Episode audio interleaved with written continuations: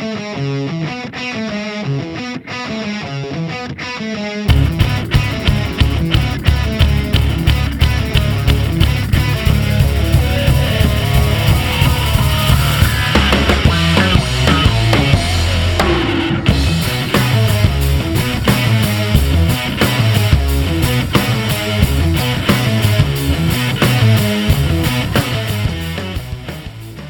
back, Blue Shirts fans, to episode number 130 of the Locked On New York Rangers podcast. I'm your host, John Chick, and today's episode is brought to you by Built Bar. Built Bar is a protein bar that tastes just like a candy bar. Go to builtbar.com and use promo code LOCKED ON, and you'll get $10 off of your first order. And today, we've got part four of sports movie brackets. We're continuing to go through all the matchups here, along with Gabrielle Starr of Locked On Red Sox and Javier Reyes of Locked On Padres. And just going to go ahead and get right into it. Enjoy. All right, so we're back. Today, we're doing the Midwest portion of the bracket, the bottom right area, and it's going to be the top seeded Field of Dreams taking on the number 16 seed, eight men out. And Gabrielle, I know you wanted to kind of lead this one off, so the floor is yours. Okay. First of all, as usual, we have a ridiculous seating in that eight men out is a 16 seed. I don't understand. Like, it's a great movie. Um, very yes. apropos of this time in terms of cheating and the idea of players feeling that they're not being paid well, which was a huge issue back when, back in the late back in the early 1900s when um, baseball didn't have free agency or a players union or any of that um, and it you know definitely works when you it's definitely timely for like everything that minor leaguers go through that being said it's going up against field of dreams which is uh what do you guys think of field of dreams being a one seed i love field of dreams but f- people have um, yeah. some interesting opinions on it and i i actually even though I love it, I acknowledge that it's in many ways like a very weird movie. Yeah, it's arguably the most non-traditional uh like top seeded sports movie, most like iconic sports movie. I say that in quotes now. Like I don't know, like it is, but it's also kind of like a supernatural kind of like I don't even know, man. It's got my dude Dan yeah. Buchanan from The West Wing in it though, so I like that. Uh, but uh, but yeah, I, I am I'm, I'm gonna come full uh clean. I have not seen Eight Men Out. Yes, I know we've had time to do this, but I, I just didn't. I didn't see it. But there are 64 I, I like the, movies on this bracket. yeah, like time is not relevant yeah. to this. This is like we've been doing this for two weeks now, and we're never gonna. I don't. None of us are gonna um, watch Tin Cup again. Nope. Yo, Tin I'll never I, finish that movie. Can I can I admit now that I skipped the last 20 minutes of the movie? I skipped the last half of it. I just gave up okay. on Cup. Yeah. I just I Wikipedia at the end because I was like, I probably know where this is going. And I was like, all right, I, I just I mean, it's not the worst movie ever made, but come on now. Uh and yeah, this yeah, is another Hoosiers. Costner movie. Yeah, it's not Hoosiers. I'm just kidding. God. and everyone hates us. She said it first. uh aggregators. Um yeah, I think that I mean, I like the matchup because I feel like the movies maybe have a little bit similar um like characters in terms of the Shoeless Joe Jackson kind of being a main force in uh Field of Dreams yeah. and then just kind of being about the Black Sox scandal thing. That's like the only reason that similar. they did this is it's like the two Shoeless yeah. Joe movies. It's like when Maybe. they did Invictus and what was it in the other bracket region? It was uh, Invictus Brian Song, and and Brian Song, where it was like yeah. you know racial apartheid type of uh, those type of issues being a little bit similar thematically, I guess. Um, but I haven't seen it. Field of Dreams is, I think it's, I think the ending is just so awesome and genuinely gets you. I mean, it got me anyway. Like I was just like, oh my god, like it was a yeah. gut punch. I was like, I was about to start tearing up. Like it was the end of Avengers Endgame. It was nuts for me, but. I don't know if the movie as a whole is like a a, a one seed. I think this is like a, a flawed six where it's like the end. It's hard though because this is one of those you know movies. Sometimes you don't like it until the very end, or because it, it really kind of um comes to its own. It it really um comes full circle. I mean, you know what I mean. And I think Field of Dreams is one of those movies that you're watching. It's like this is fine, and Kevin Costner is definitely being kind of really likable and just this kind of dude that's trying to figure things out. And it's very supernatural and whatnot and then the ending though it just really it really touches you you know and i think that's what the the power of the movie is um I guess Gabrielle, I know you led this off. I feel like I kind of hijacked it, so my bad. But no, you're um, good because I've got more to say. So okay, fine. Uh, I would go Field of Dreams just because I do feel like it's got that indelible final like 20-ish minutes. Um, and the if you build it, they will come. Like that whole thing is like kind of uh, etched in sports movie. Yeah. And but Eight Men Out, hey, I, I've heard good things about it. My dad, I was texting him about it. He said it was pretty good. Um, and but also movie. that doesn't that doesn't mean anything because my dad loves literally every movie ever ever made. So I actually don't want to use my dad as my citation source. Um, but yeah, I'm gonna go with Field of Dreams just because I think that that has a, a really great moment in it. But I would definitely, I wouldn't say it's the weakest of the one seeds that we've had. I mean, literally one of them we already eliminated, but it's definitely not uh definitely not a, a an unflawed, timeless classic movie. I just think that it has that end that just really works on so many levels.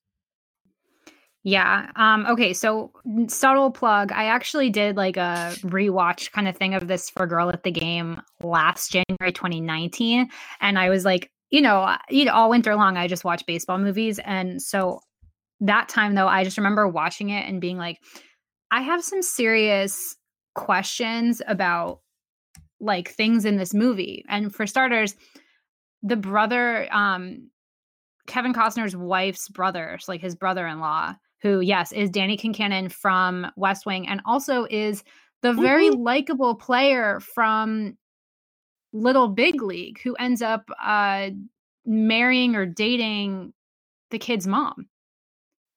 Like he's he's in hmm. multiple hmm. um, baseball movies. It's like first of all, like why is he such a tool?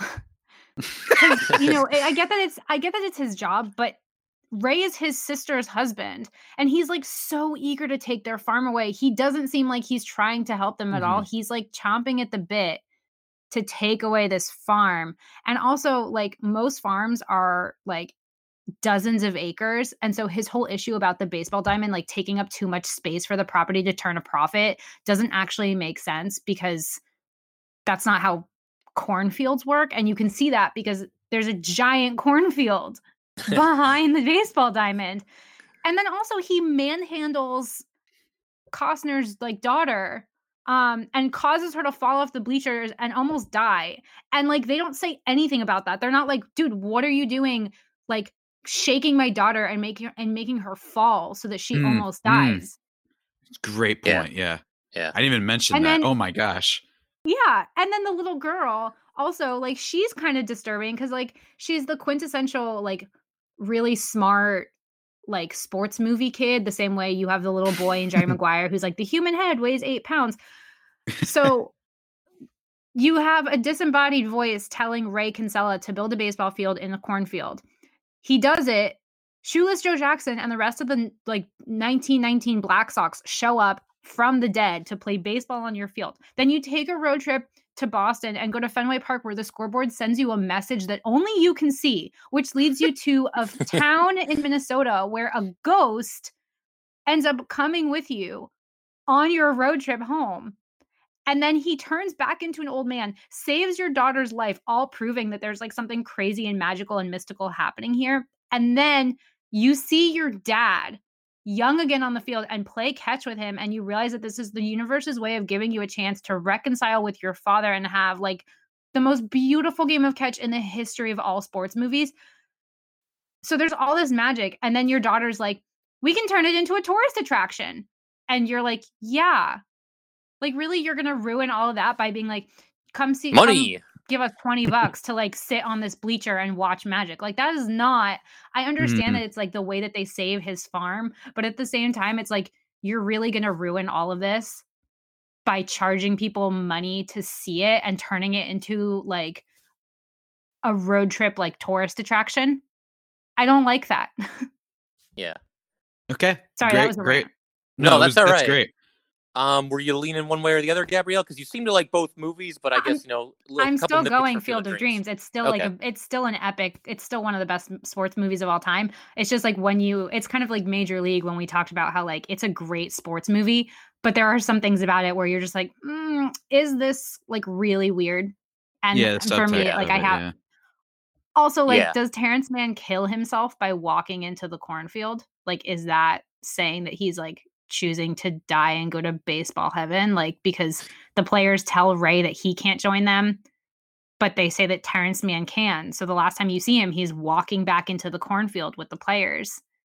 And then like you never see him again. So is he dead? Did he just yeah. like leave his apartment in Boston and like just never comes back? Yeah, it, it, there are some weird things about it. Um, okay, I am relieved that both of you guys took Field of Dreams because I didn't want to knock out another another number one seed, but yeah, I really didn't. Look, Field of Dreams. I mean, some people talk about it like it's the greatest sports movie ever. I really don't think it is. Mm-hmm. And you know, we've talked we've talked a lot about the seedings on this bracket, and yes, I don't think Field of Dreams should be a one seed. I think it should be a little bit lower. And Eight Men Out deserves better than a 16 seed. But at the same time, I'm not surprised that that's where they're seated because people love Field of Dreams. And I don't think that many people really know about Eight Men Out. But Eight Men Out's a great movie. And I, have seen it multiple times. I think it's a very fascinating story. It's kind of interesting how, you know, they get the players on board with throwing the World Series. And, you know, I, just find it a very uh, captivating watch. You know, I, I always played baseball it's growing up. Movie. Yeah, yeah. And you know, I always played baseball growing up, and it's like, what would I do in that situation? Like, I like to think that I'm like the catcher in that, that they would be like, oh, no, don't even ask Chick, man. He, he would never go for something like this. Because, you know, mm-hmm. when they're recruiting players to throw the World Series, you know, they're they're kind of weighing risk and reward, you know, who would be on board for this, who wouldn't. Um, so I just find that interesting. And then, you know, some of the players have changes of heart, some are still trying to drop the game. So that's kind of interesting because you have players on the White Sox who are trying to win, despite the fact that they have teammates who are trying to lose. I kind of like that.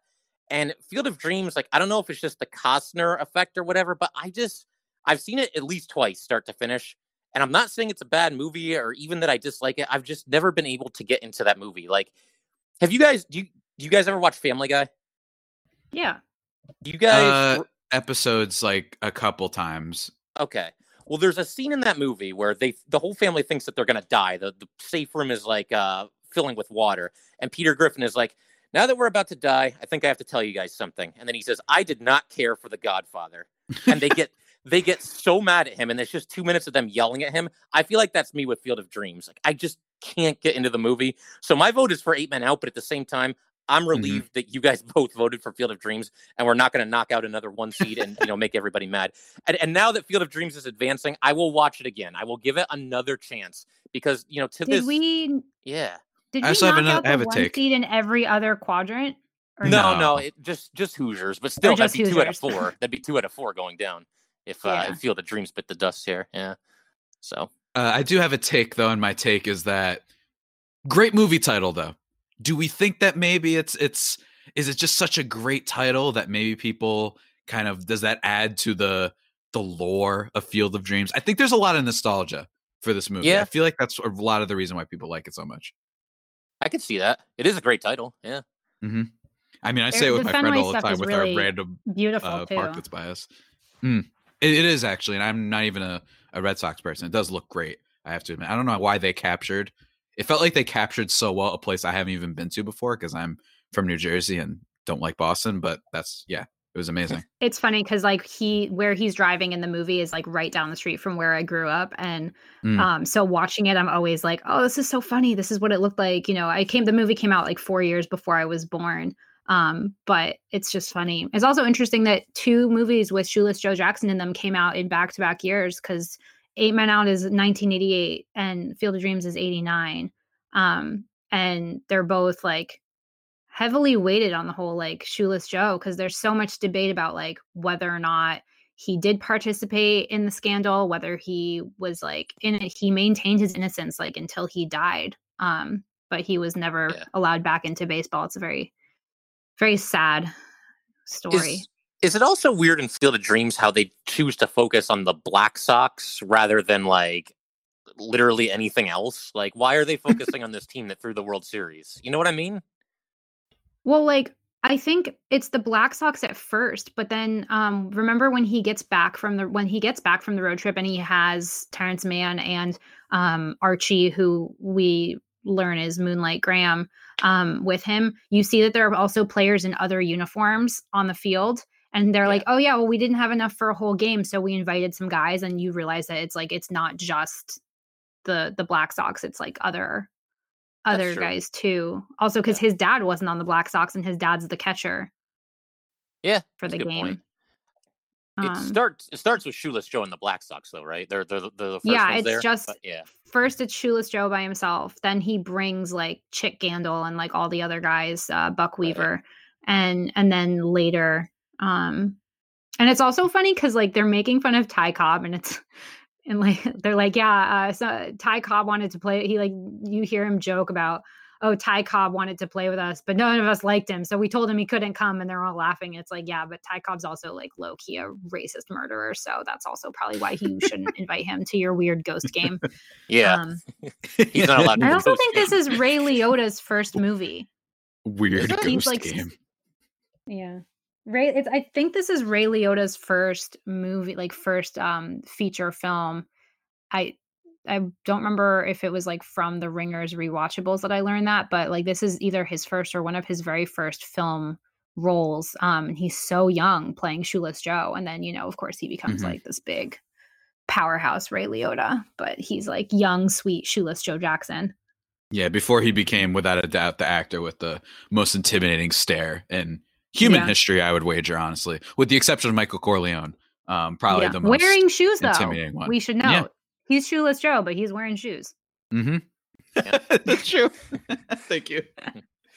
Just wanted to take a minute to let you guys know that today's episode of Locked On New York Rangers is brought to you by Built Bar. It is the best tasting protein and energy bar that I have ever had. It's kind of hard to explain, you just have to experience it for yourself. It's got real chocolate, amazing flavors, and unlike a lot of other protein bars, energy bars, you don't need a gallon of water to get rid of that weird, funky aftertaste that sometimes comes with the other bars. It's just good, and it actually kind of tastes quite a bit like a candy bar. It has an amazing combination of low calories, high protein, and low sugar. There are no crazy additives, and if you compare it to the most popular men's bar, Clif, it is half the calories, seven times fewer carbs, seven times fewer sugar grams, and more protein. How can it be that good and taste that good? I don't know. You just got to try it for yourself. Go to builtbar.com and use promo code locked on to get $10 off of your first box at builtbar.com. Once again, use promo code locked on and get $10 off your first box at www.builtbar.com. You want me to get the next one? Yeah, go for it. All right, so it. the next one, man, here we go. We got a, a Titan matchup. It is Creed, the eighth seed, taking on Major League Two for some reason, the ninth seed. Um, I'm going to keep this as yeah. short as possible. If you guys could tell by my tone there, um, Major League Two is not good, and I use that. I want to capitalize the N and then the G for not good. Uh, Major League One, great. We talked at length about while it is great, it still has its problems, but still, we love the movie and it's really funny. And Charlie Sheen's awesome. Um, just know let's let's not do this. Uh, Creed is awesome. I'm going to save some of my thoughts for when Creed actually has a worthy opponent to go up against. There is no correlation between these two movies whatsoever. This is not this is boxing versus comedy baseball. baseball. Like, come on now, guys. And I just feel like Creed is up there. I think it is perfect. It is one of my favorite uh, sports movies. It might be one of my favorite movies ever, honestly. I, I, know that's crazy. I know it sounds crazy, but Ryan Coogler, you're a genius. Michael B. Jordan, I know that your stock has gone down a little bit. People are starting to do this BS hipster take that you're actually not a good actor. I still believe in you. Shout out Friday Night Lights too. Uh, Creed's moving on. All right, Gabrielle. Okay. Um. First of all, very, very disappointed by Major League Two. Uh, as usual. I mean, at this point in like the you know 100 years that we've had movies we should all kind of just know that for the most part sequels aren't going to be good. And yet every time i kind of hope a sequel is going to be good. I'm like oh but the characters were so good that maybe just maybe they can pull it off. I don't know why it's so hard to repeat but whatever. Um for starters like this movie it's the classic like guy becomes super famous and can't handle it well and then starts struggling. So it's like not Whereas like the first major league is like an original kind it's a pretty original premise at the time of like this team sucks and their owner's evil and the team has to like, you know, rally. Like there are a lot of unique elements to the first major league. The second one is just like the classic like struggles of fame and success and like you have a girlfriend who's not right for you because uh, they're not actually like looking out for your best interests and um, they also replaced wesley snipes so you have like a completely different Willie Mays Hayes, and that's just like it didn't work out as well as with Iron Man when they replaced Terrence Howard with Don Cheadle. Like, mm, Yeah. It, it, you know, it's just not great. Um, I miss this era of Charlie Sheen. He was so good in like all his movies. Like he's great in Ferris Bueller. He's great in Major League. He's even good in this Major League, even though it's not a good movie, which is noteworthy because you know sometimes it's just like bad acting by everyone. And in this movie, like he's the star, and you see that he's like really playing on his emotions.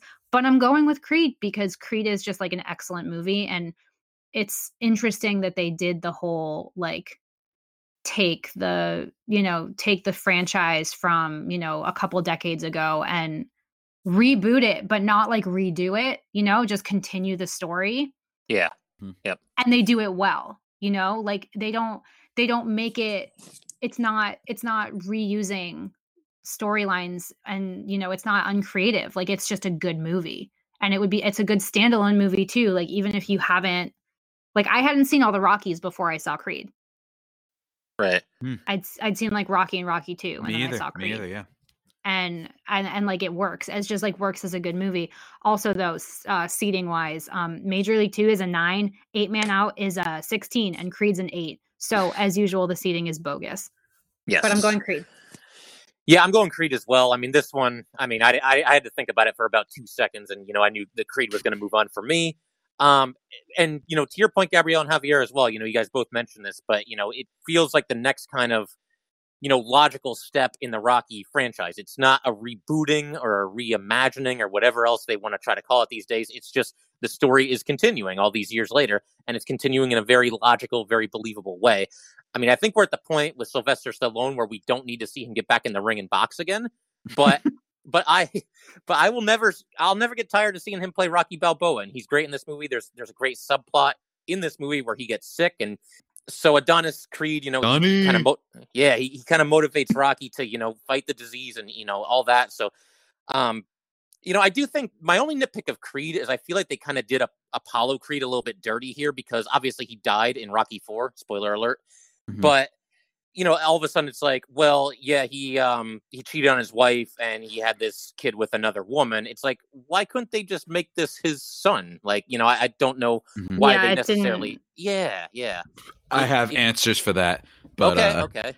Uh, um, I don't um know if I want to save it. That's the thing. I don't know, man. I don't, I don't know how much. Wait, I, before before you, while you decide, um, I'm just gonna one more thing about Major League Two that annoyed me because of the whole women thing that we talked about with the original Major League they have the whole plot line about like Rachel selling the team to uh, Corbin Bernsen's like Roger Dorn character, and then he sells it back, and like that whole thing about her still trying to get revenge, and that and like just those like women storylines. That stuff continues from the first movie, and it like because Major League Two isn't a good movie, it's just like it's it's even less bearable that those storylines are there because at least with the first movie, the redeeming quality is like the baseball parts of it are great.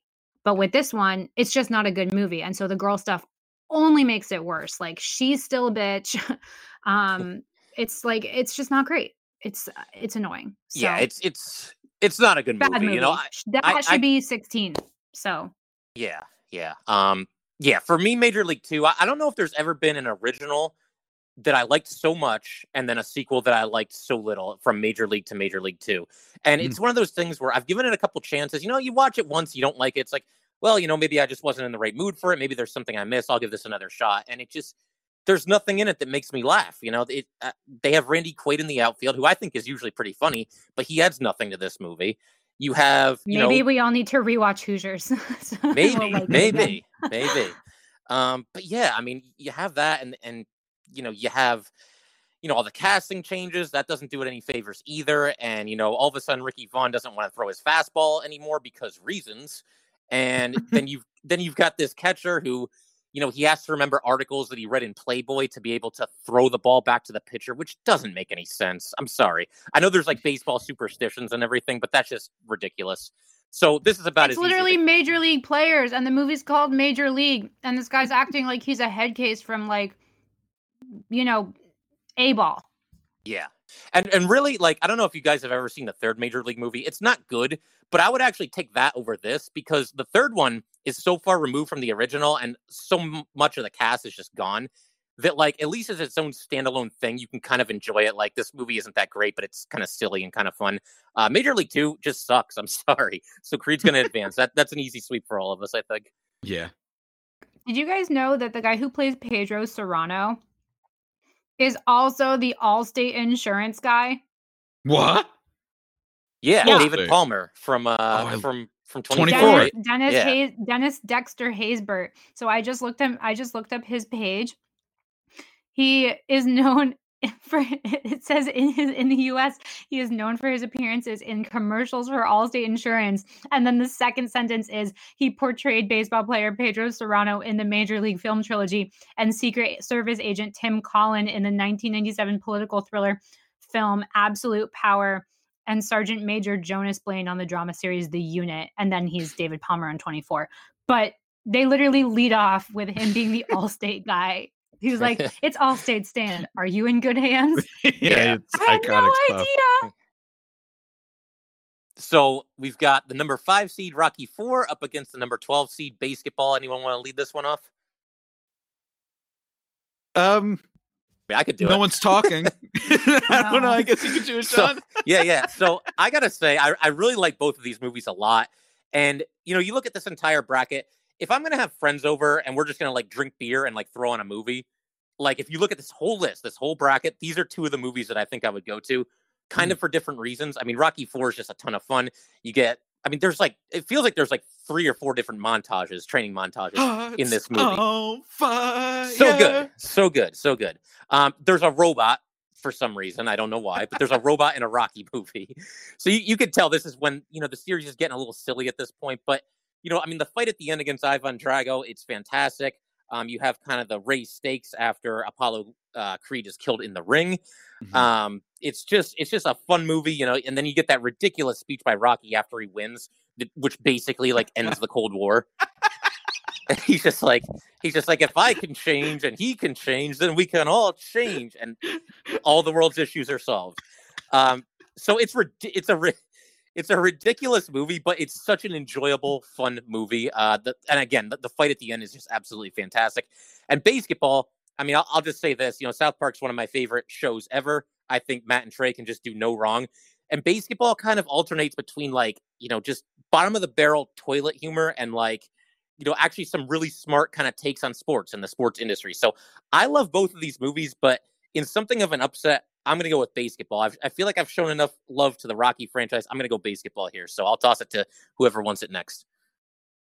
Uh, I could go. I'll just say, hey, man, Hearts on Fire. Love that song. Oh my God, it's so good. I think that compared to the rest of the Rocky movies, this is the one with the least kind of depth. I know that there's the whole, I mean, the subject matter, the whole like, you know, US and Soviets, like there's a lot of depth there, but they don't really explore that too much. It's really just classic 80s, like, the Russians are bad and we're going to defeat them. And I mean, look at literally just look at the movie poster with the American yeah. flag draped over him. Like it's extreme cheese. But and I do love the the sweet. If I can change, then I think you guys can change too. And then, then the, they they start applauding him. Uh, Drago loses the crowd. Very ridiculous. But I feel like unlike the other Rocky movies, it doesn't really have a lot of extra oomph. I feel like the the second Rocky movie has a lot of interesting stuff. I almost got emotional talking about how much I love the the scene where he's struggling to read. There's just something so profound about that, and at, at the yeah. in, in the church. And then the third movie, it's like a a more um you know, oh my gosh, like what is it like if you feel like even if you're at the top and you're making so much money that you feel like it was for fake and all this stuff. This movie is very much like evil bad guy and Rocky has to go beat him. And I feel like while it's enjoyable to an extent, like I said, Hearts on Fire, great, great song. I would even argue it's not better than Eye of the Tiger, but man, it's close, man. It's close. That oh man, it just gets me every time. And uh, but I will say that BASEketball, haven't really seen it um at all. I only saw like the like the beginning part, I think. Um I'm not super adamant about Rocky Four. I feel like if there was a different movie kind of uh, placed here, I would vote it ahead, despite my kind of appreciation for Rocky Four. But my vote is going to go to Rocky Four because I definitely know it the most. And uh, um, I don't know, my vote was on fire there. Uh, Gabrielle, what do you think? Oh man! All right. Well, I guess we're going with the upset because I'm also going with BASEketball. All right. All right. All right. I gotta see this. Yeah. Sorry. Had to. Um, Rocky, Adrian.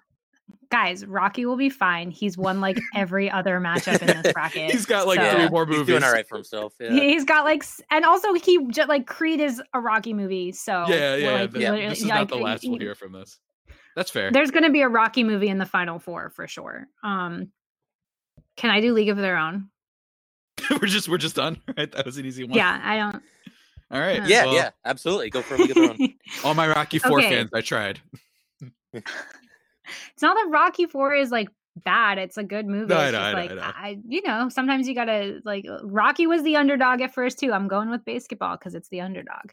Um, okay, so full disclosure, I did not what I did not super pay attention to Foxcatcher. Um, mm. I had it on in the background, but like wrestling movies are just not super my thing. Um, I am not great with violence. Um, so even though I love all of the actors in this movie, like it's hard to beat like Steve Carell and Mark Ruffalo being in the same movie for me. Mm-hmm. A League of Their Own is like just one of the best baseball movies, and also like Girl at the Game, a movie about women playing baseball and like all the, you know, feminist icons in this movie, like all the way Mae and Rosie O'Donnell just being such a badass. Like it's just such a good movie showing what women could do. Um, and the fact that it's like mostly a true story just makes it even better. These women really carried baseball on for the country while World War II was going on it's also i think one of tom hanks's best performances of his career um, as jimmy like the former player turned like super drunk manager of theirs with like a mm-hmm. heart of gold. And of course like his like iconic line of just being like there's no crying. There's no crying in baseball. And like it's just so great because it's like like my my twitter bio used to say probably crying about baseball because let's be honest there is so much crying in baseball. There's crying in baseball all the time. Um and also as someone with a little sister who is my best friend in the whole world the relationship between the two sisters is like between um, played by Lori Petty and Geena Davis, like they're such a great sister duo in terms of they clearly love each other. They're clearly super close. They also drive each other absolutely bonkers. And so at the end of the movie, when they reunite at the thing and they're older, it always makes me want to hug my sister. I always cry. Um, one time in college when I was really homesick, I actually watched this movie because I couldn't sleep. And it made me so homesick to see my sister that I actually took a bus from New York to Boston the next morning on a Friday just to go home for the weekend to hang out with my sister. Um, so a league of their own in a landslide for me. And also just saying I personally would see League of Their Own higher than Field of Dreams. I would make a League of Their Own mm-hmm. like a two and Field of Dreams like a three or a four. Um, but League of Their Own is a four and Foxcatcher is a 13. Further further proving the hill that I will die on that I think we are all on together, that the seating in this bracket is garbage. It's not even a hill to die on. It's like a stump. Like I, I think everyone's gonna agree with us. Like what we they look at. It's just like a small lump in the grass where you're yeah. just like, is it uneven or is it just like my foot is weirdly shaped? Um, yeah, uh, it's just at this point you're kind of like nothing. Nothing makes sense in this bracket. Here's a here's a question I have for you guys about a League of Their Own, and I'm going to vote for a League of Their Own too. Foxcatcher is the only movie in this you know quadrant here that I didn't get around to seeing, and again, it's one of those situations where I love a League of Their Own. Very unlikely that Foxcatcher was gonna you know get the win here for me, even if I did watch it. I know that's kind of unfair, but it is what it is. Um, mm-hmm. A League of Their Own. Here's my question for you guys, because this has been debated by movie fans for a long time. Did Geena Davis drop the ball on purpose at the end of the movie in the collision at the plate? Yes. I don't think she did. Interesting. Yeah. Interesting. That's kind I don't of think the she whole did. point. Because she knows that her sister like needs this more than she does. She wants to go home. Like that's her whole thing throughout the movie is she only agrees to play if her sister can come with her. She only agrees to stay so that her sister can play on the team. Like she's right, doing but- all of this for her sister. She wants to go home with her husband. She wasn't even gonna like she was gonna leave anyway because um her husband shows up and she's like once he shows up and he's been injured and he shows up with the cane she's like she's like he's back. Like i'm done. I'm going back home to be a wife and like to have a family. Like that's her whole thing from the beginning is she didn't want to do this in the first place. She was just playing a game with her sister and ends up being scouted but like she only does all of this for dot and once all of this stuff like you know once she's feuding with her sister and her husband comes back um especially because her teammate i think it's betty spaghetti um one of her teammates husbands dies and remember they're so worried because um you know they get the telegram and they're not sure because I think they're the only two married women on the team um, with husbands fighting in the yeah. war. And so they're mm-hmm. both worried that it's going to be one of them. And I think the whole thing is just like, you know, this was never what she wanted to do. Like she was having fun, but her whole thing was like, I'm only doing this until my husband comes home. And then I'm going back to my real life. And it's not the same case for Dot. So the whole, like, you know, it wasn't as important like she got competitive but once her husband came home she like her kind of priorities reshifted back to what they originally were and she realizes like i have what i want my husband came back alive i can go if, back to my life my sister this is what she wants so i like giving her that win okay was okay. like a gift to her sorry I, I, I no, no, that's okay. This movie's I, got never, me in my feels now. So I, I never thought of it that way. So I can definitely appreciate that perspective that you know her kind of giving her sister what she wants, you know, in her life. Uh, the only counterpoint I would make is if you remember, uh, Dottie left and then only came back for Game Seven of that series. So I, I think like the competitive fire kind of got the best of her, and she wanted to go back and play. And then also, if you remember, uh, before that play, uh, she I, I think it was a double. She she hits a double off of Kit and so if she was gonna like, you know, let Kit win the game, wouldn't she like, you know, hit one into the ground there or maybe pop one up? I mean, I, I don't know. Just just an idea. But what do you think, Javi? Maybe you can break the tie here, this little sub sub vote that we've got going on. Um, here. so see, th- this is why I haven't talked as much because I'm not super like I I like League of Their Own. I've seen it yeah. um like once or twice. I think twice. Uh, and it's really great. I have not. I don't know enough about. Like, I wasn't fully aware of this kind of conversation. Um, but I do remember her kind of mentioning that she would never drop the ball on purpose. So I don't know if that plays into it. But again, I'm like kind of a novice when it comes to the lore, okay. I guess, of this movie. Um, but that's interesting. I, I it makes me want to watch again because I watched it like I think it was uh, two years ago. Um, that was the last time I think I saw it. I was with my dad. That's how I can remember. Um, I don't know.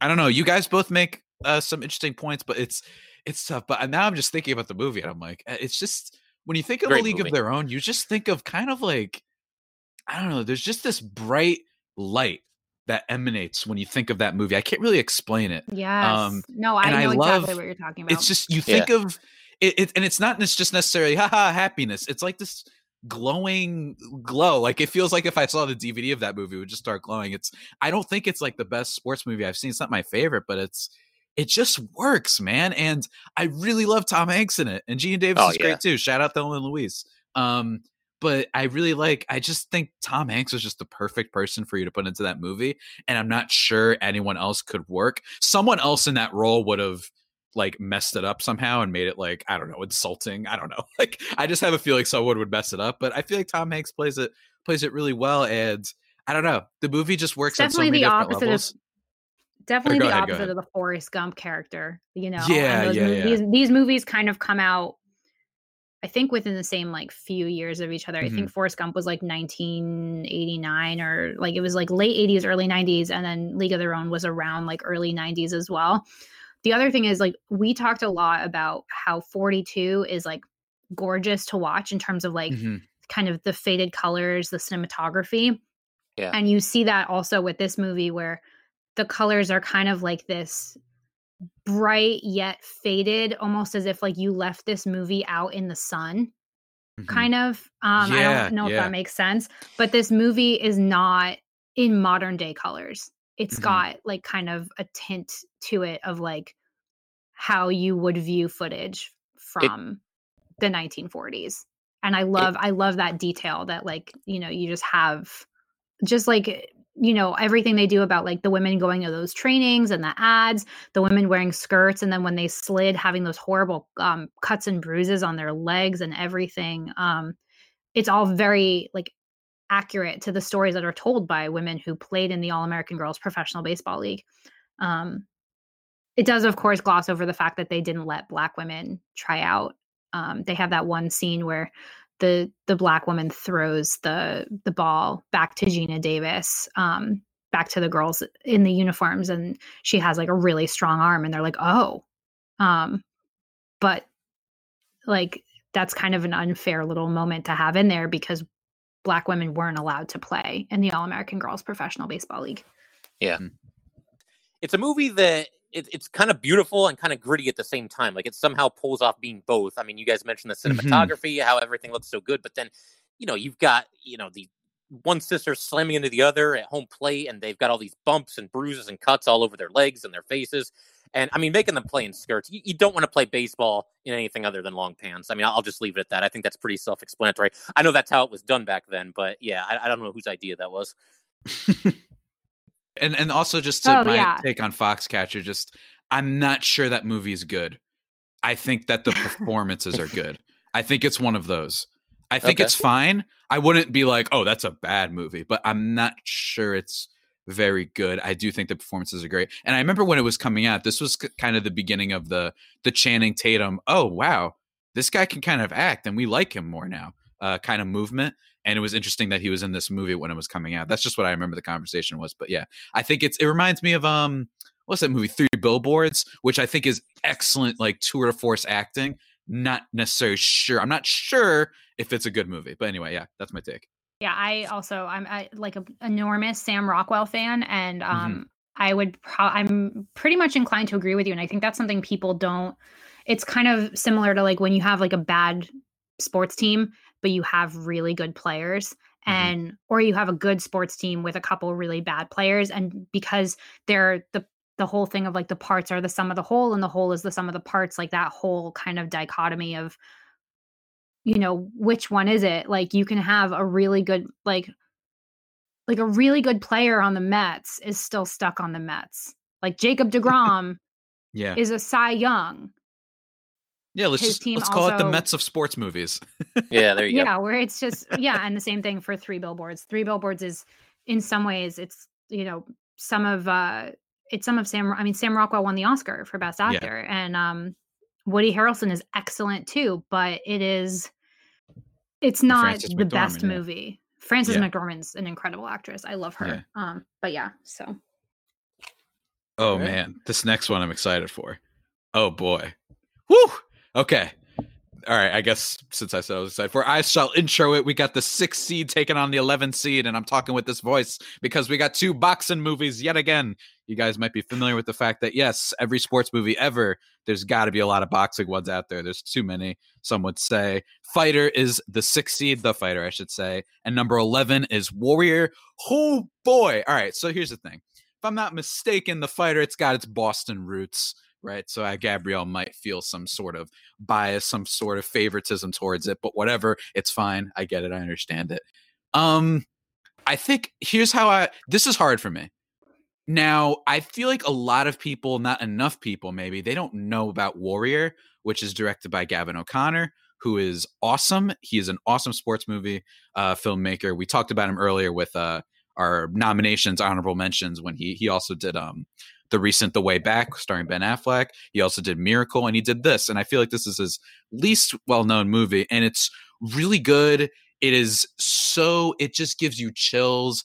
A little, it's it's kind of got that classic sports movie thing going where it's it's an underdog story, but then the other half of it, because it's focused on two brothers, is this really damaged, very hurt, and angry human being and that's what i like about the movies it's kind of two different stories being told at the same time in a way and also the the fight scenes are good and it's got just so many memorable moments and i just i, I love i even like joel edgerton in the movie tom hardy's fantastic and i think nick nolte gets nominated for the oscar and then for the fighter i like the how, how you like me now part when he wins his fight in the ring that's really great.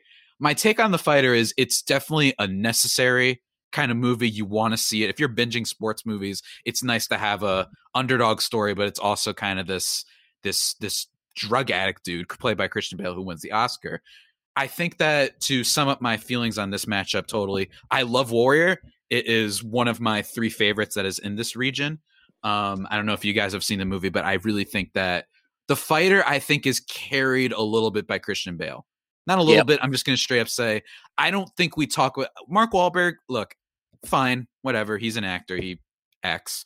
Um, he uh, he's fine. It's a I ringing really endorsement. Think, yeah, uh, and I swear it's not like a Boston hate thing coming from me. I just think he's he's fine.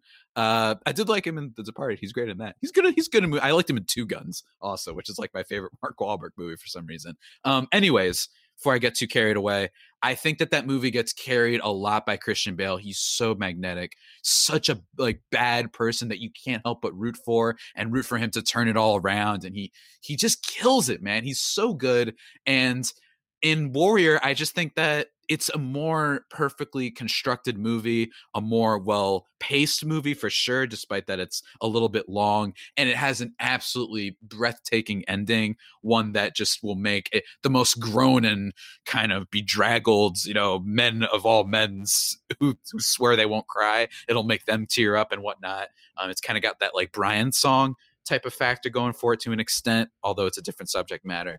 Um, and I think the fighter is just it's it's good, but it's got it's got Christian Bale, and I think this is one of the movies that we kind of uh, don't realize that. I think that it's got its good moments, but it's just Bale is just the reason for it. I've said that like eight times already, so I'm gonna wrap up and say my vote goes to Warrior. Um, just a, a better made movie, I think, in multiple aspects aside from just good acting. And Amy Adams is in it too. She's good but I'm not part of the Amy Adams kind of fan club, as I know a lot of people are. I think she's a, a B plus to A minus um, sometimes, but she, she's good in it too. But you know, I don't know. Just uh, Warriors fantastic. Go watch it. Uh, Gabrielle. okay. Um, no, I, I, that was like excellent analysis. I'm just kind of like, Thank I, you. I, like you knocked me out a little bit. Um, okay, so like I said, I'm really violence in movies like it's just mm. not something mm. i can really stomach so i as immature as this sounds i kind of do the home alone thing where i like sometimes like cover my hands with my eyes and then peek through mm. my fingers as a fully grown adult woman um i will say christian bale is so excellent in the fighter and the fighter is actually based on um a 19 like 90s documentary um like about this part of Boston um, called Lowell that I've been to, and it is a pretty depressing place. Um, and it's like super accurate about like the drug problems in the region. But Warrior to me, like my thing with that is the brother relationships. The, this is also a really good matchup mm-hmm. for that reason that like a lot yeah. of, we've talked about before a lot good of point. these mm-hmm. movies in the matchups have just made no sense like why you're matching them up. Like rocky mm-hmm. 4 in BASEketball for example it's like well, there's there's nothing. But like in this quadrant of the bracket field of dreams and eight men out is a great matchup aside from the seating fighter the fighter and warrior also good matchups because they're two stories same sport and they're both brother relationships and family movies. Um I am gonna have to give it to the fighter just because of Christian Bale, but it was a tough call for me because Warrior, I think, deserves better than its 11 seating. Um, it's a good movie.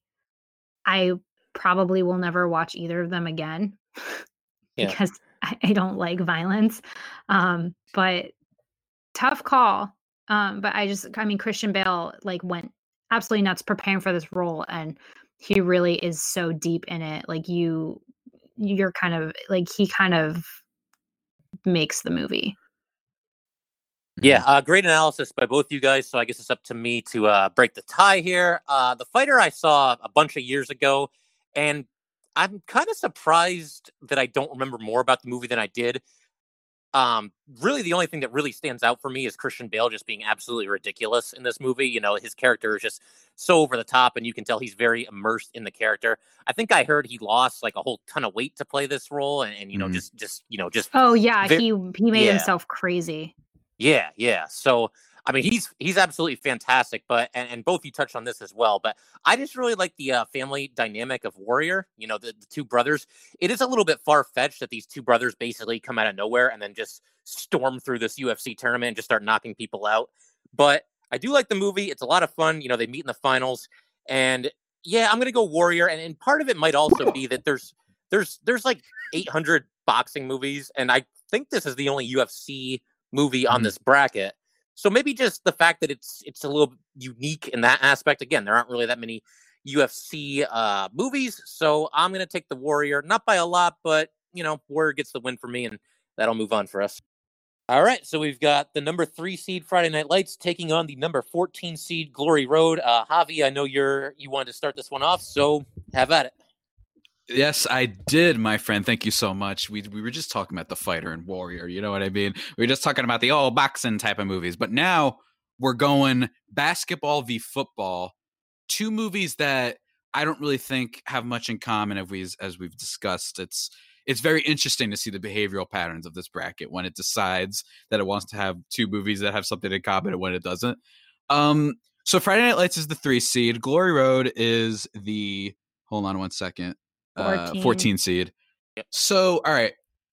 Friday Night Lights, the TV show, is one of my favorite shows ever. It's in my top four.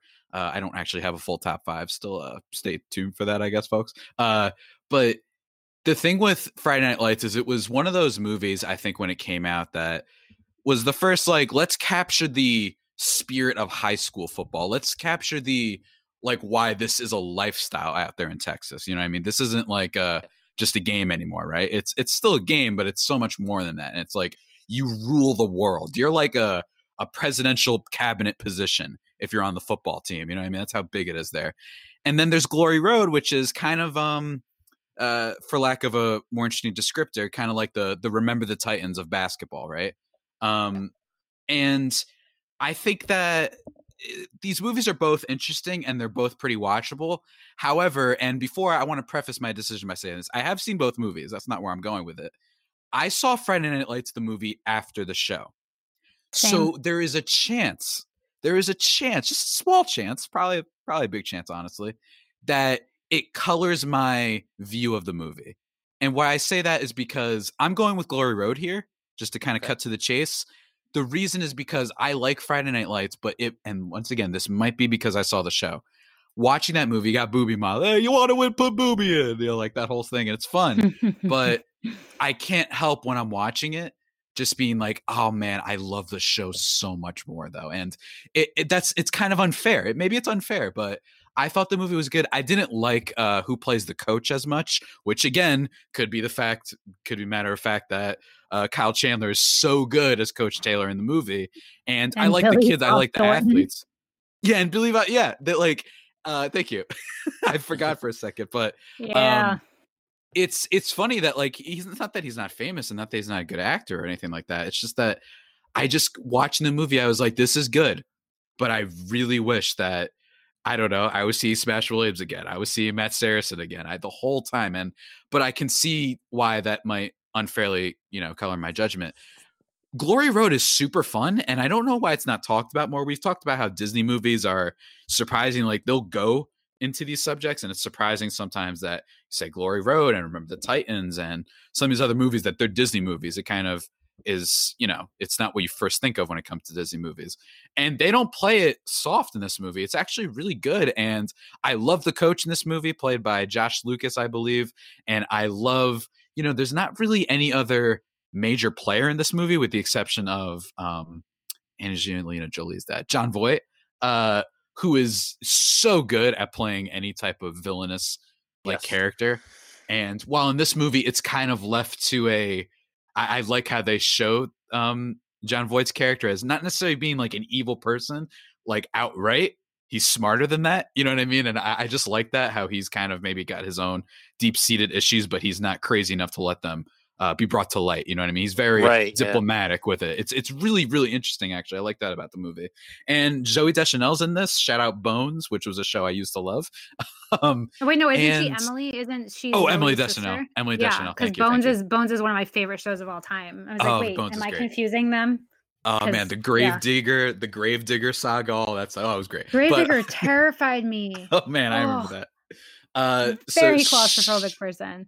shout out to Bones, but I think that Glory Road it just works. It feels melodic in a way. It's just the basketball scenes are great. Uh, the football scenes of Friday Night Lights are fine. Um, but I think Friday Night Lights is more about the let's capture that you're a, you're a stud if you're good at Texas football here. Like that's what that movie is about. While Glory Road is about race and it's about how you know you've just got these these great basketball games or teams going at it. So while Glory Road is a little bit more of the traditional underdog, you know, started from somewhat nothing and going into something sports movie kind of cliche, and Friday Night Lights is definitely more unique in that perspective. Uh, I still I just like Glory Road more. I like the performances more, especially when it comes to Josh Lucas as uh as the coach. And it just makes me happy. And you know what? Every now and then I just want to watch a movie that makes me happy. Yeah. All right. So my full disclosure, my family, I'm like the only person in my family who has not totally rewatched Friday Night Lights, the TV show, like 35 times. My mom, dad, and sister are all obsessed with it to the point where like they'll finish it on Netflix and then just go from the series finale to the series premiere within like minutes of each other. um so I had also like not really by choice had seen the show before I had seen the movie. Um fun fact, I don't know if this is why these two are matched up, but the same actor is in both of these movies. You've got um Derek Luke playing Boobie Miles and he's also the kid who plays um Bobby Joe Hill in Glory Road. Ah, okay. Yeah. All right. Wow. And within back to back years of each together. other, because or like within two years of each other, because this movie came out in 04 and the sh- the and Glory Road came out in 06. I also prefer Friday Night Lights the show to the movie. Um, which isn't to say that Friday Night Lights the movie isn't like a fine or good movie, but I just like Javi said, I like um, Kyle Chandler better as the coach than I do as than I do Billy Bob Thornton. I think Billy Bob Thornton. Um, I just always think of him as the like as like Bad Santa and like um mm-hmm. Bad News Bears remake. yeah. And yeah, and like Connie Britton like, was in the movie. Right. So Connie Britton's in both. She plays the yeah. wife in both. But her husbands are so vastly different. Um, yeah. Also, Billy Bob Thornton is much older than Connie Britton. Mm-hmm. Um, also, weird, weird connection that Billy Bob Thornton was married to Angelina Jolie, and Jon Voight is in Glory Road, and he's her dad. Oh, Huh. Yeah. yeah. that is a wow. All right, maybe there were connections in, with these two movies yeah, after weird. all. Huh? We had um, to dig a um, little deeper. Yeah, yeah, yeah. But I, I love, I love Glory Road. Um, it's like you said, it's kind of like the ba- the basketball version of Remember the Titans, and as someone who likes basketball a lot more than they like football in general, and also because Remember the Titans is like I mean, they're both they both have moments where they're super hard to watch, um, and you're kind of like, wait, these are Disney movies. Mm-hmm. Um, that's the dark. But Glory Road, I just um I find all the boys on the team to be like very endearing. Um, and you just mm-hmm. want to root for them. And um Josh Lucas is great as the coach. The story is like an excellent true story. Um, and it also, like you mentioned with Jon Voight's character, whose name is Adolph, which I just as a oh, Jewish yeah. woman, I can't I know he's a real person and people used to be named that. Um, but yeah. like you can understand why it's just really weird to like have a person named Adolph mm-hmm. and talk about them. Um, but apparently his son said that it was really important to them that their dad not be portrayed as a racist because it wasn't so much that he was racist as that it was just something that wasn't being done at that time and where they lived. Um, mm-hmm. and and the movie does clearly point out how different it is in different places that the coach goes when he's recruiting these players where they're like Texas is very different than Kentucky for example yeah. um, and like the hardships that they go to that they go through um, when one of the players gets like a piss swirly in a diner bathroom um, mm-hmm. or their hotel room gets vandalized it's like it's showing that like parts of the country were much more ahead or behind other parts of the country and that um you know, Rupp was more just like a product of his time than like, you know, a guy who kept a white hood in the back of his car kind of thing. Right. Right. Um, and I think right. I think that is like an important thing to note because there are people who are horrible racists, and then there are just people who that's just like the environment that they grew up in, and they're not actively being one or the other. Which, like, obviously, it would have been great if Adolph Rupp was more accepting of these mm. players. But I think he does a good job of showing, especially since his wife is the one who comforts Emily Deschanel at the women's brunch being like not everybody's like that it really kind of shows you like there were all kinds of people and we saw that in 42 too remember when the guy comes over to Jackie and Rachel Robinson when they're walking down the street yeah. and he thinks that he's going to and Jackie thinks that the guy's going to attack them. Mm-hmm. Um and he's like Rachel get behind me, but it turns out the guy just says like I just want to tell you that I'm rooting for you. Yeah. And it's like yeah. and it's like so unexpected. Mm-hmm. Um I think the movie does a good job of portraying that like there were people who were super racist, obviously there were people who were very welcoming and then there were people in the middle where it was just unfamiliar to them um, and they mm-hmm. didn't really know how to handle it. And I think that that's, I, I, you don't really see that very often um, mm. in these movies.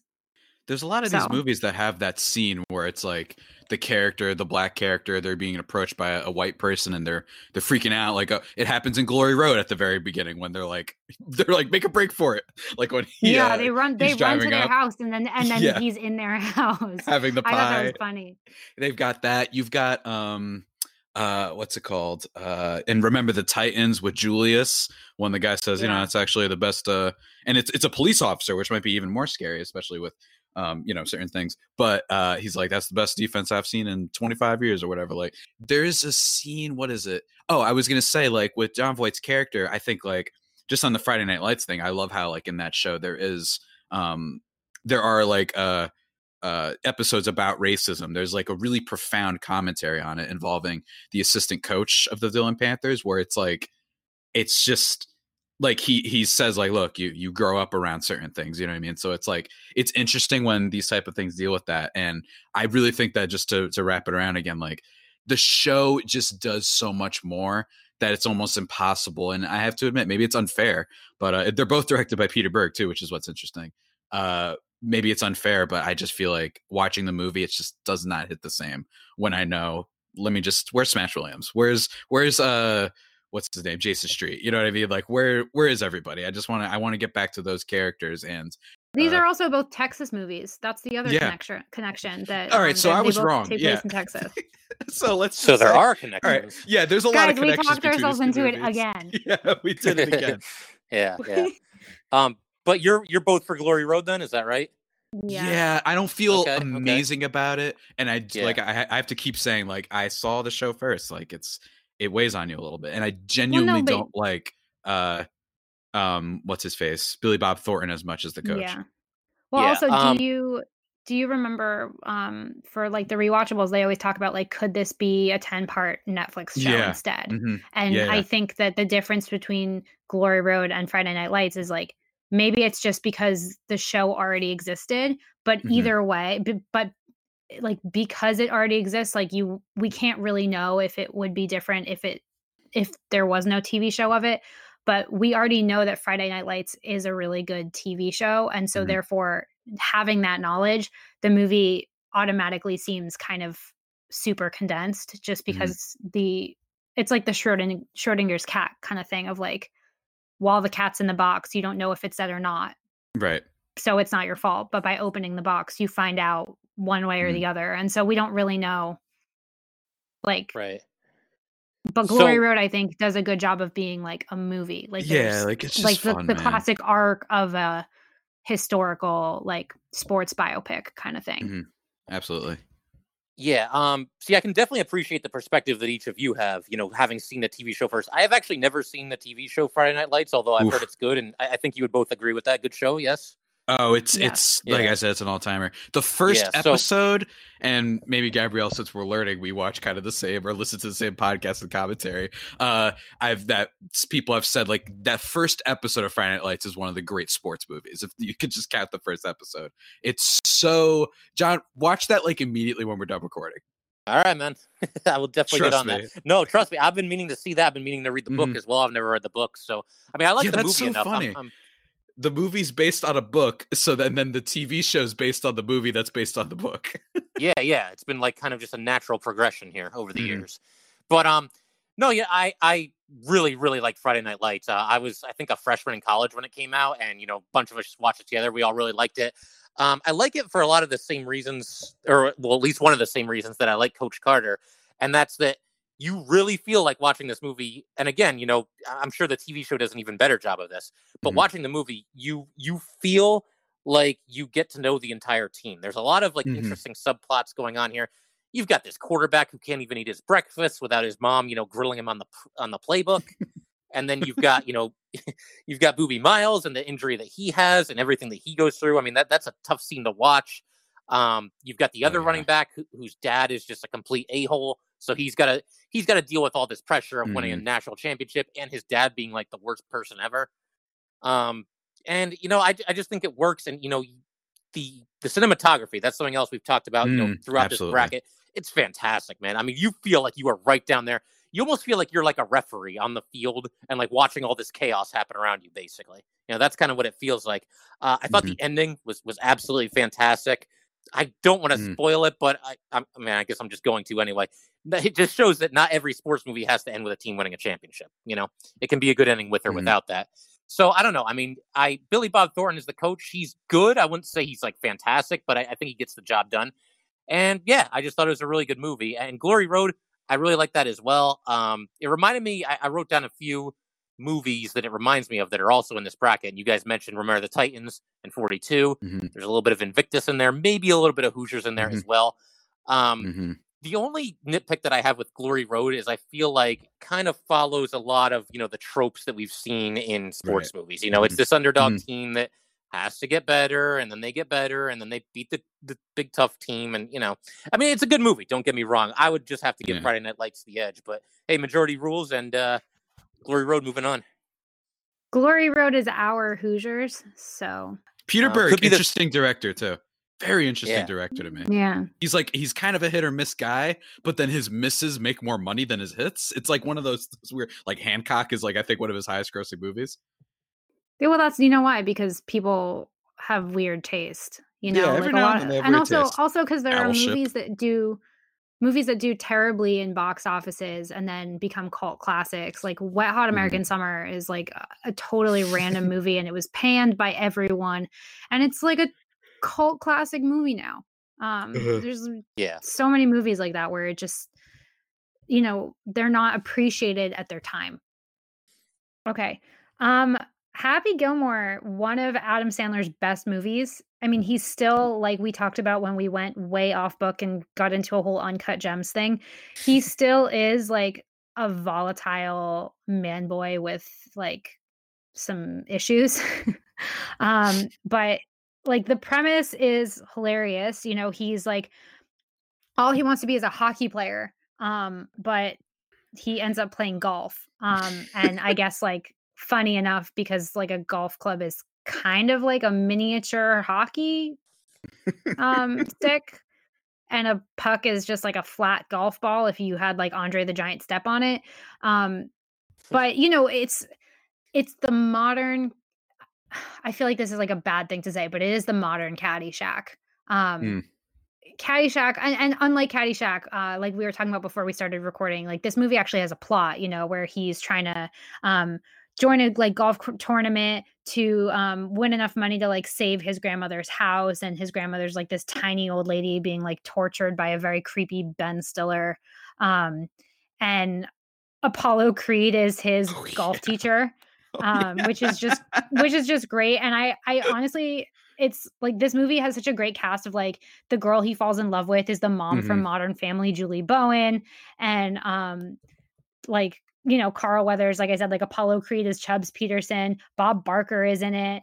Um, Christopher McDonald, yeah. like Shooter yeah. McGavin is just like such a great oh, villain. Oh, yes. Um, he actually had like a story apparently because they they we were talking about this earlier that they did a ringer rewatchables of Happy Gilmore with the Safdie brothers while the Safdie brothers were filming Uncut Gems with Adam Sandler um, which is the only reason otherwise that the Safdie brothers would be the ones talking about Happy Gilmore in a podcast.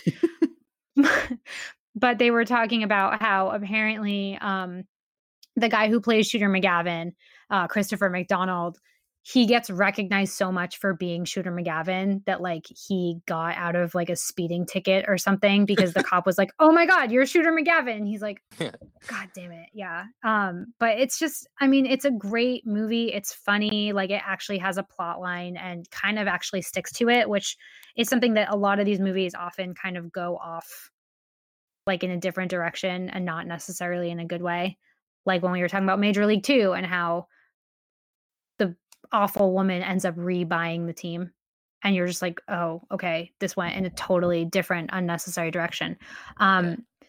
varsity blues i saw once like a long time ago it's got an epic cast and mm. again jon voight just like yep low key in all of these movies and you've got like a young james van der beek like fresh off of uh dawson's creek and all of that but um I mean, football movies to me, like they just don't usually do it for me. Probably because I'm not a huge football fan. Like there aren't a lot of football movies that I'm just like gonna watch over and over again because it's not a sport I really enjoy. So even if it's a movie about it, like Varsity Blues was good. I remember thinking like, okay, it was like a good movie. I didn't feel the need to watch it again. As uh, unpopular as that opinion might be, the only thing is that um, it and also because now Paul Walker is dead, so Mm-hmm. That's yeah. a huge bummer. But I've got to go with uh, Happy Gilmore. It's just like one of the funniest movies of all time to me. Yeah, I got to go with Happy Gilmore as well. I was probably only like 10 or 11 the first time I saw it. And it's just one of those movies that maybe you're a little bit too young to be watching it, but you just watch it anyway and you get away with it. And it's just awesome. I was going to say 11. yeah, well, I, I, don't know. I'm, I'm trying to remember the timeline now, but uh, yeah, no, I, I, think it's just a fantastic movie. Um, just very quotable. There's so many great scenes with Bob Barker.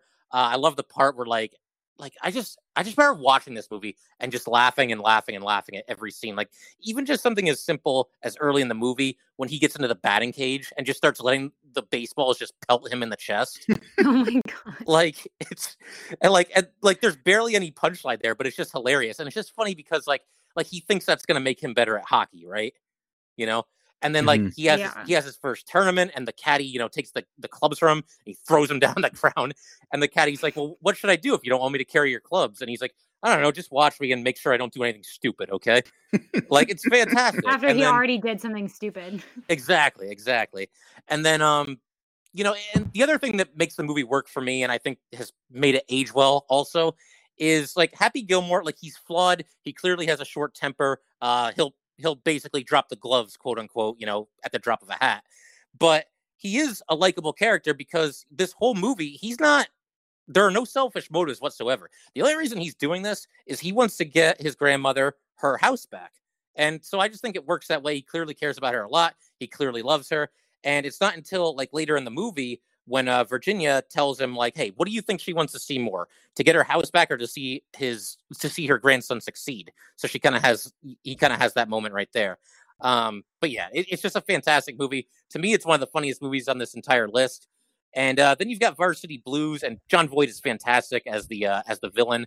And Varsity Blues again, it's one of those movies that, like, at least for me, I remember watching it when I was definitely too young to be watching it and then you look at it and it's like, man, that's what high school is going to be like, and it's not at all. But still a good movie. But I got to go with Happy Gilmore. Uh, give me, give me Happy Gilmore for the win here. Here's the thing, man. Here we go. So Happy Gilmore. Heading into this movie, we talked about a little bit how you know every now and then I feel like these these screwball slapstick comedies. I feel like people like saying how much they like them because they like to show off that they even saw them. I know this is PG thirteen, but still. And Sandler, very hit or miss in a lot of ways, still a very fascinating kind of career. Now, heading into it, the first like 10 minutes, I'm like, oh no, these are the type of movies that I know I'm going to hate. You know, he has the the Asian lady thing, you know, that whole thing or whatever. The girlfriend breaking up with him, and oh, and he's he's he's acting like a jerk, just beating people up. But then the movie starts connecting with things that I really appreciate. We talk about Happy, Gil- uh, not Happy Gilmore, um, Caddyshack, and how that movie is just so random and whatnot. The comedy bits in this movie, while there is a plot, the comedy that they go with sometimes is just completely random. And you know, like on the rewatchables, they talked about like a lot of the quotes. Um, as someone who's a long time ringer, follower, and all that, I remember uh, Bill Simmons. He always quotes like the "You think you're better than me." So when I first saw this movie, I was dying when I heard that part, and it's funny in context too. Shooter McGavin, an all-time villain, but also I forgot. Yeah, the Apollo Creed thing is a great thing. I just I like how just the humor like when he he asks him he's like no they didn't let me on the tour and then happy's like oh why because it was it because you were black he's like no because a crocodile bit my hand like just stupid like random yeah. things that make you laugh and then when he sees the alligator the crocodile later on in the movie and tries to fight it to death like it's gotta there's a there's a there's a charm to the insanity too though you know what i mean yeah. while caddyshack is really just balls to the walls like we're just it's like like if the National Lampoon guys, like Gabrielle said, if they made a movie, this would probably be what it turned out to be. In Cash, uh, in Happy Gilmore, I like that it's this. It's it's underdog sort of because he's really good at it, but it's it's like this class, you know, upper class culture versus lower class culture, and there is a believability in not what actually happens, not in necessarily the you know the car that drives onto the middle of the field and tries to run him over and the fact that he fights bob barker and that he fights a crocodile and all that stuff. But there's a believability to like yeah if we got someone who like had a big flair and was like cursing and like showing more like typical like acted like a hockey player or whatever on a golf course like that person would be popular. And you talk about like tiger woods and his flair and kind of enthusiasm for the game is kind of why he blew up in a lot of ways also yeah. compounded with the skill factor too, which is Happy Gilmore starts getting better and whatnot. And I just I love the insanity of the movie, but it feels like I really relate to anything that goes up against the the white collar type of lifestyle. I hate that stuff. Um, I don't want to get too personal about my personal life, but I do not like those those type of cultures. Um, as someone who literally in a lot of ways grew up in uh, white collar type of uh, situations and whatnot i just don't like that culture and i like seeing this kind of this uh, like a, a, a monkey wrench who's just like hey i'm really good at this and i also don't even like golf. He barely even likes golf and then yeah. it's just i wasn't expect ben stiller's character is like he's just kind of there like he has he's just they decide to throw in this character there's, who's just evil like even, there's a deleted not as evil a shooter but yeah there, there's a deleted scene where Adam Sandler throws him out of a window later in the movie. uh, like I don't know, it probably wasn't in the version you saw, but like I've seen it like on TV. They'll leave that scene in sometimes. It's really weird, but it because I always thought it was weird. Like why doesn't that character ever get his comeuppance? And yeah. apparently he did, but it was just a scene that didn't make the final cut for whatever yeah. reason. Yeah. And I love how his caddy is is just this homeless guy, if I'm not mistaken. He's like, "Hey, leave the guy alone, man." Like he's like Happy's like got a little heart to him, where he you, does. You, he's he's the working class hero, and I actually felt like I could get along with that, even if he does act crazy. People are like, well, screw these guys. They're so pretentious and fixing their gloves and dining in fancy places. And here comes this guy who's just as good as them, who's ready to like rock the stage. And I love that as Caddy by the end of the movie is like just answering super sophisticated golf, like just being like, hey, what do you think I should do? He's like, well, you know, on the on the hill or whatever. And there's a little bit of an incline. Like he just no explanation for how this happened. He's just super knowledgeable. And then when um uh, what is it like? Ah, I forgot what he has another moment later on, like just the straight face when he gives him another club. Like it's just really funny, and it's just I, I you look at the older views of this movie, and I think this is one of those that while it is slapstick and it is Im- infinitely immature in a lot of ways, it's also got its moments of yeah, we can kind of all get behind the whole like you know working class hero type of thing, and I think that this uh, it works in a lot of ways, and I just think that there's so many quotable lines in it. Varsity Blues. At first, I was like, "Oh, this is a competitive matchup."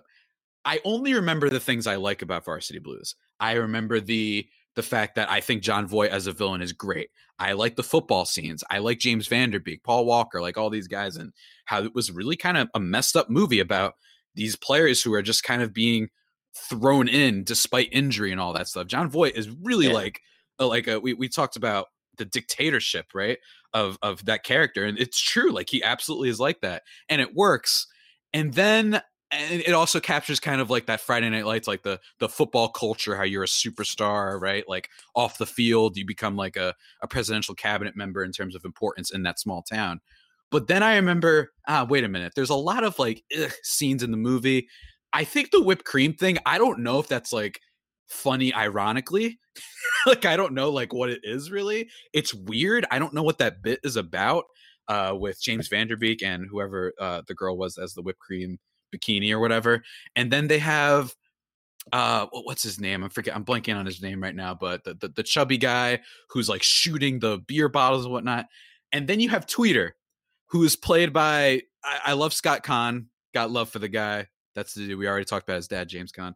Uh, his entire character doesn't age well. He's just driving around drunk and just like with girls and like talking about them in inappropriate ways. It's just there's there's too many things in, in Varsity Blues that will make you a little bit uncomfortable even if you turn your brain off to them and you also while there are some iconic scenes in there and some some good things about it that are pretty funny you kind of uh gloss over like there's a lot in that movie that's just kind of eh whatever like this is just this is just fine well i think in happy gilmore the entire product is more uh succinct and just just better made i think that was a long lengthy explanation but yeah my pick also goes to happy gilmore all right, clean sweep. Sweep. Yeah. Gilmore, Gilmore could be a threat here. I, I, I think it's a sleeper. It's a sleeper. I could tell. Yeah. Well, what's it going up against next? It's going up against Glory Road. Oh. No, oh, no, no, it's, it's going, it's up, to go uh, against. It's going up against whatever we talk about now. Oh no, Yes. it's going to go up against. All right. So yeah, uh, number two Rudy against number fifteen Blue Chips. Uh, I guess I'll kick this one off. I think it's my turn. I don't really know. We're not really keeping track, but Yeah. whatever. So, uh, Rudy, you know, great underdog story. Um, it's before you know the underdog story had kind of been done to death, and it it has a little more weight. Just the fact that I think, you know, it was built. It was based on a real person. Um, really an enjoyable movie. A lot of good performances. Uh, the only thing that I will say is that it's a, it's a nitpick that I've had with Rudy throughout the years, and I, I work with a guy who's a big Notre Dame fan, so I kind of give him a hard time about it sometimes. But with Rudy, it's a good story, but I feel like there's nothing that crazy special about what Rudy did that Mm. a lot of other college athletes haven't probably done as well. You know, college athletes who have been told like, "Oh, you'll never be able to play D1 college sports," and then they do, and they beat the odds. Mhm. Um, so for that reason, it, it loses a couple of points with me, but it is a very enjoyable movie. I mean, you can watch it now. I could put it on right now and enjoy it very much. Um, you know, the fact that it's Notre Dame, I think, probably adds to its luster a little bit.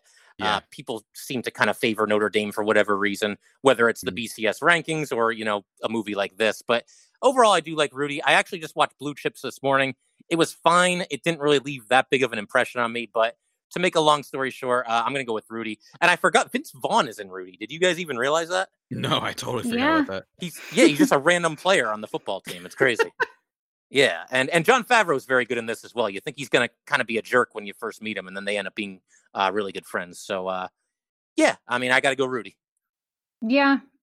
I I mean no offense to Blue Chips uh because it's probably got one of the biggest like star-studded cameo listings of any sports movie ever. Um I mean it's got like obviously first of all it's got like Shaq and Penny Hardaway but then you know you see like Rick Pitino and Larry Bird and like Dick Vitale and like it's just I mean the list is endless. And a lot of these movies like I think because you know superstar athletes can kind of draw the spotlight from the actual movie sometimes if unless they're playing themselves um you know a lot of times they don't want a ton of real life athletes like in a movie because it it's just like kind of overshadowing the actual film um but I, Rudy is just such an inspirational story. I mean, it like at, at certain times it kind of feels like it's you know lagging a little a tiny bit um you know like he it's from what i've read it's pretty true to his actual experience um but you know like there's like a little bit of i, I maybe it's just because again like i'm not a football person so i feel like it could have the storyline could have moved along a little bit faster um Yeah. and also because like it's hard to watch other human beings um struggle but it's one of the most inspirational sports movies at the end of the day like even for someone who's not a football person like and sean astin makes a great rudy Mm-hmm. Yeah.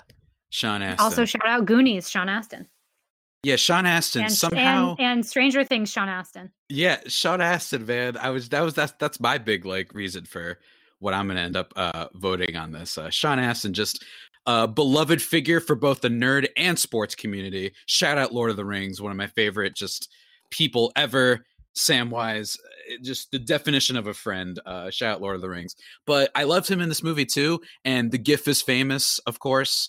I mean, I mean, I think we see the the the oh, I I'm I'm blanking on the character's name since it's been a really long time since I've seen the movie. The the fist bump cheer in the air, like I see that gif like every day, pretty much on Twitter. Um, the movie just works. I, I think that's the way we've talked about these type of movies before, the underdog story, the you can't make it type of thing, but it works. Like it just the movie fundamentally works, and I like the cast. I love Sean Astin in it. And then when it comes to blue chips, I'll kind of ride for blue chips a little bit, just a little bit. Shaq is in that, and he's great. I really like Shaq in this movie. And while I think it's weird that Nick Nolte's in it, I think it's Nick Nolte. Uh, it's just I'm not looking at the cast right now. It's been a while since I've seen it, but it's just I don't know. This is actually closer for me than I think you guys would think. I think that um, there's something about blue chips and kind of it's a little prescient to a degree with the whole like college scandal type of stuff and you know are are they paying players under the table all that stuff but I I just think that overall though despite how much i love the appearances in this movie and the fact that you know you got penny hardaway in there bob cousy shows up i'm pretty sure and and obviously Shaq is kind of one of the the main people and larry bird shows up first a little bit like it's got mm-hmm. it's got its basketball culture stuff where I feel like a lot of like of the basketball nerds out there will really appreciate certain things about this movie. Uh, ironically, maybe, um, even though it's not made perfectly well.